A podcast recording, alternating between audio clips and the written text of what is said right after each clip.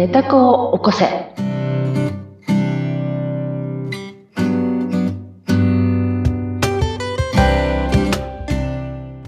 皆様こんにちは。ひでかです。そしてインタビュアーの水野ゆきです。ひでかさん5回目ということで、今回のネタ子を起こせもよろしくお願いします。お願いいたします。さあ、ここまでですね、ひでかさんの人体実験とおっしゃるその実践をいろいろとお伺いしてきております。えネタ子を起こせというのは、自分の内面と向き合ってそれを外に出していくことで自分自身、それから周りも幸せになっていく、その手段として、ひでかさんが実践してくださっていることを皆さんに伝えてくださっているということなんですけれども、ここまで、まあ、失敗談と言ってしまうとちょっと言葉がね、あの、きつくなってしまうんですが、いろいろなでも実践をされてきたひでかさんのお話を伺ってきました。そして、その経験を経て、今回またお話をいただくんですけれども、今回はどんなお話がいただけますか？はい。あの、まあ、失敗だらけの中で、まあ、少しかすかな光として、うんその自分の本心とか本音とかいうものは非常に見つけにくいんだなってことだけは分かったわけですね。はい。で、えーっと、その上で、あの、自分の考えとかですね、癖、その、しを見つけられたんですね。その、探していく過程で。はい。っていうのは何かというと、その、まあ私はとってもその幸せになりたいっていうのが、まあ、ある時から思い出したわけですけれども、その幸せになりたい時に、まあ、その外側の要因、まあ目に見える要因はい。がわかりやすいんですけれども、その外側の要因が悪ければ自分が幸せじゃないって感じているという、まず一つ原因と結果みたいなのがあって、はい。私はその考え方の癖として、私が幸せになるためには、その外側の要因、その嫌だなと思った、うんあるいは自分が元気をなくすような事柄の原因をはい外す、なくす、うんこの努力をめちゃくちゃしてたんです。これ癖なんですけどね。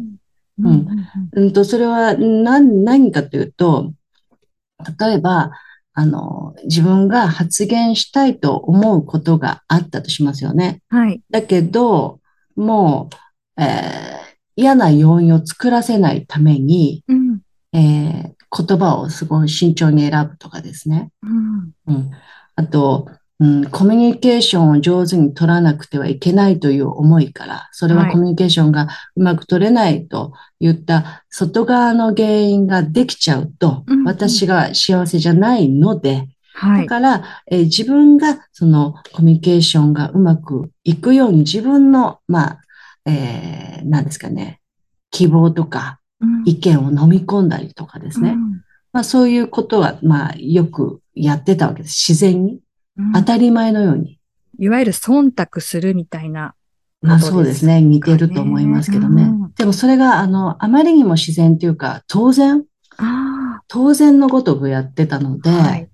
全然気がつかなかったのですよ。無意識の中でやってしまうっていうことですね。うんうんうんで、あの、結局その嫌なことが起きるっていうのは全部自分の責任だって思ってたわけです。ずーっと。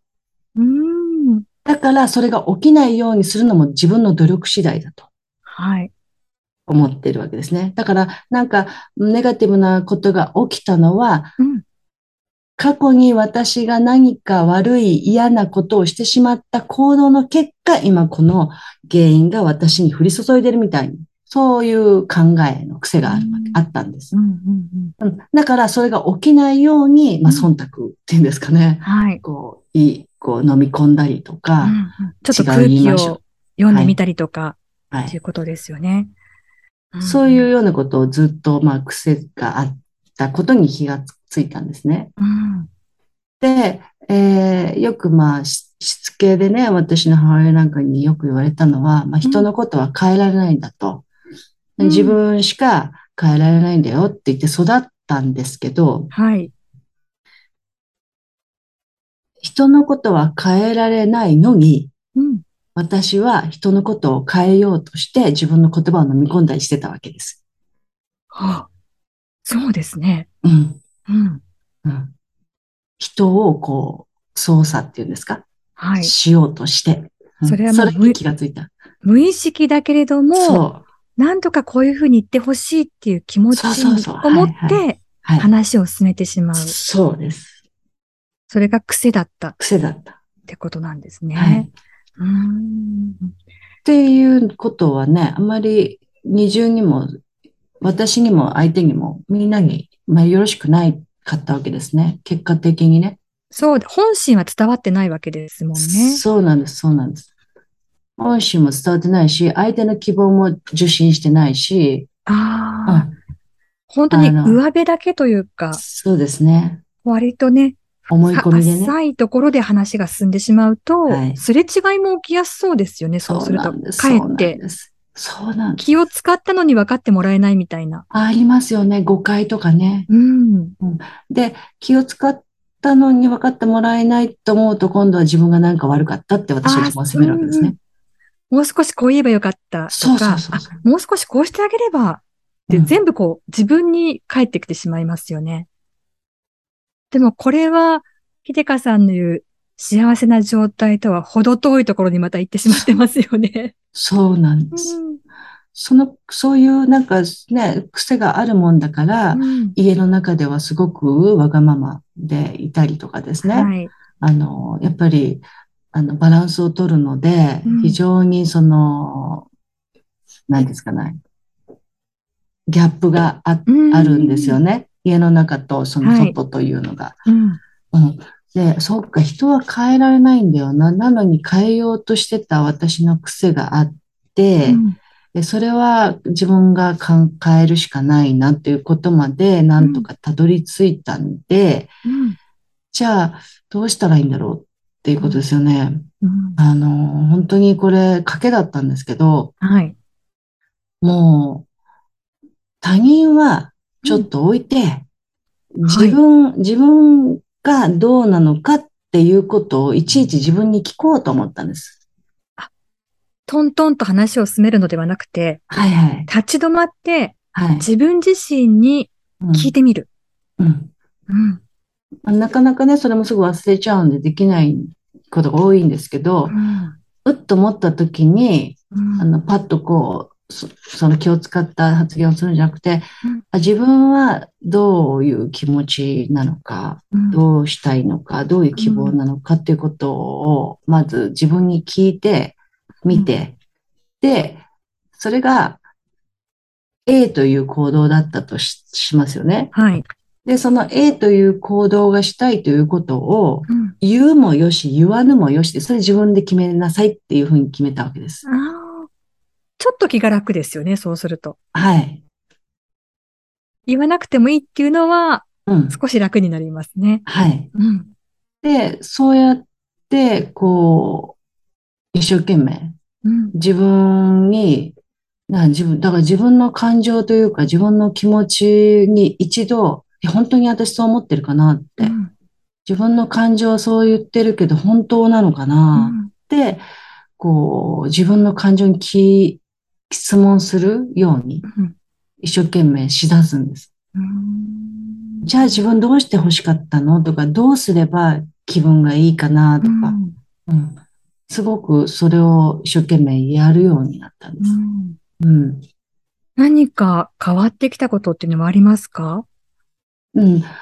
これ本当に、本当の実体実験の、まあ今もやってる始まり、うん。本当のじ実験だと思ってるんですけど、あの、相手にその、コントロールされたくないって思ってるのに自分がしてたばっかりに、うんうん。あの、それをやめると相手からコントロールされなくなったんですね。はあ、鏡みたいですね。はい。これすごい大きな気づきでした。そうすると少しこう人間関係も楽になるという言葉が合ってるのかわかんないんですが、少しまた変わってきますよね。あの、あの、本当にね、どういうふうに思われててもとか、うんなんかあんまり気にならなくなってきましたね。うんあの、なんでしょう。自分にちょっと自信がついてきたと言いますか。そうなんですか。はい。うんでもそれはあの、誰かをコントロールしたことによって得るものではなくて、自分の中を向き合うことで、うん自分の中に向き合うことで得ることができるっていうのが、これまた面白いとか興味深いところですよね。うん。そうですよね。なんか、あ、そうか、と思ったんですよね。やっぱりどこまで行っても自分なんですかね。のような気がして、今もね、実験を繰り返してますが、うんますます確信的に、確信してます。自分なんだな、というふうに。うんうん。そうなんですね。えー自分を変える、でも結構勇気がいることじゃなかったですか？そうなんです。今までね、そら、例えば、忖度という言葉を借りて言えば、忖度女優をやってたわけですよね。その忖度女優を手放せないですよね、なかなか。もう癖だから。もうそうです50何年もやってるから。どう思われるかっていうのも怖いですよね。そうなんです。だからなかなかそれできないなと思って、そこでまた工夫のね、また私のお得意のも妄想ワープですね。じゃあどうしようかなっていう。は いで、それで思ったのが、うんあ、自分の心は A と言ってるなってうん気がついたとしましょう。はい。でもここで A と言ったらこの場の雰囲気崩れるなって時ってあるじゃないですか。ありますね。はい。ありますよね。言いたくないなってうんいう時。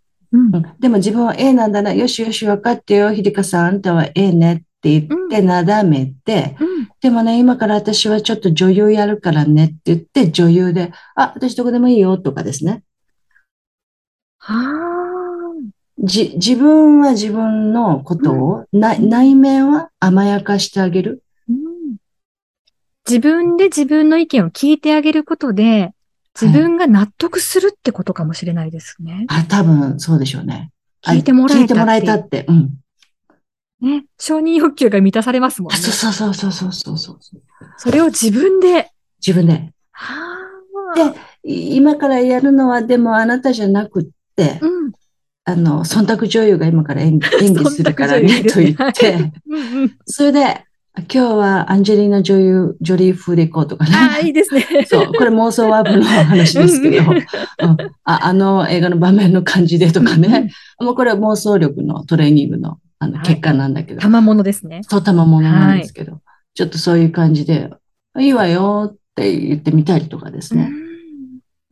あのそういうのをちょっと一生懸命練習ししてました。それはでも、うんやはり続けていくうちにう、ん、先ほどのお話じゃないですけれども、人との関係も変わっていくし、自分の中も随分変わってはい。い来まくことが。できるっていう、まさに本当に人体実験の結果をお話しいただいているという はい。ところになりますね。まだまだ人体実験、今日もしてますから、はい。うん、まだ実践中ということですが、まあ、今回はそうすると、自己対話っていうところが一つの大きなキーワード。はい。自己対話かなと思ってるんです。どう思われます？なんか、うん。自己対話っねてことなの？は、これかな？またでも言葉にね、寄りかからないようにと思うんですけど、うん。自己対話のように思ってるんですけうどん、でも自分の核となる本当の心のところを、こう、さらけ出せるのはひょっとしたら自分が一番さらけ出せるかもしれないですね。恥ずかしくないですもんね。そうなんです。そうなんです。ここまでお話聞いてて思うそうと。そうなんです。だから自分の心の中はあくまでも全然自由で、うん。もう全然何を持ってもいいのよ、自分って自分が言ってあげる感じですね。ね、あの、すごく仲いい子に、もう、この話聞いてって、この話聞いてほしいの、悩みなのって言ってる時も、どっかで、うん。あの、あ、ここまではやめとこうとか、あ、これはちょっとやめようっていう。自分がいないでもないですもんね。そうなんです。ありますよね。こんな恥ずかしいことあるのって思ってても、どんなにお酒が入っててもうん、ちょっとブレーキかかってる自分が、いますよね。確かに今あの気づきました、私も。いる本なっ当にて。、実はいます。そうすると、はいやっぱり自分で本当の自分をさらけ出せるのは、自分？そうなんです。なるほど。全然恥ずかしくなく自分。ちょっと目から鱗です、今日も。ちょっともう少し私は自分と話をしてあげなきゃっていう気持ちに、きっとね、聞いてくださってる皆さんも持ってると思います。もう、自分、自分、自分、自分です。ね自分の話を自分が一番聞いて、まずあげる。あなたはどうしたいの、ね、ゆきちゃんどうしたいの？ひでかちゃんどうしたいの？ってそうなんです。聞いてあげるのはやっぱり大事になってくるわけですうね。んで、そのことで、あの、他の人の気持ちを無視しているように見えても、実は関係性が良くなっていったり、うん実はもっと深いところで話ができるっていうのも、これまた一つ大きな、そひでかさんの人体実験のはい。いい結果を聞かせていただけたような気がします。なんか、あの、自分の気持ちを聞いてあげてると、内心でね、あの、心の中で聞いてあげてると、うんなんかね、この目の前のことはどうでもいいと言ったらちょっと大変な失礼なこともあるかもしれないですけど、うんどっちでも何でも全然 OK ってなってきてるんですよね。だって自分一番大事ですもんね。やそうなんです。そう。で自分がしっかりしてないと。はい。どれでも OK っていう、本当にそういう境地になってきています。うん。で、そこまで行くとまた次の扉がどんどんと開いていく、そのスタートラインにまた立っているといった 立ところのってると話いいんだけれども、ね。まだまだ忖度女優は話せないの、手放せないの。でも、それも大事なのかもしれないですよね。うん、まだうまだ。使い分ける、忖度女優ちゃんと私みたいな関係をね、はい上手につないでいくのも大事なのか自な。分ですので、はい。はい。またこれ今回本当にあの元気になるお話をいただけて私も嬉しかったと思いますし、リスナーの皆さんもたくさん元気いただいたんじゃないかなと思います。さて、5回目、ここまでということになっていきますが、また次回からも、ここをスタートに、さらなる人体実験のお話、たくさん伺っていこうと思っています。また次回もよろしくお願いします。お願いいたします。ここまでは、ネタ子を起こせ、秀香と、水野ゆきでした。それでは、ありがとうござありがとうごいました。ざいました。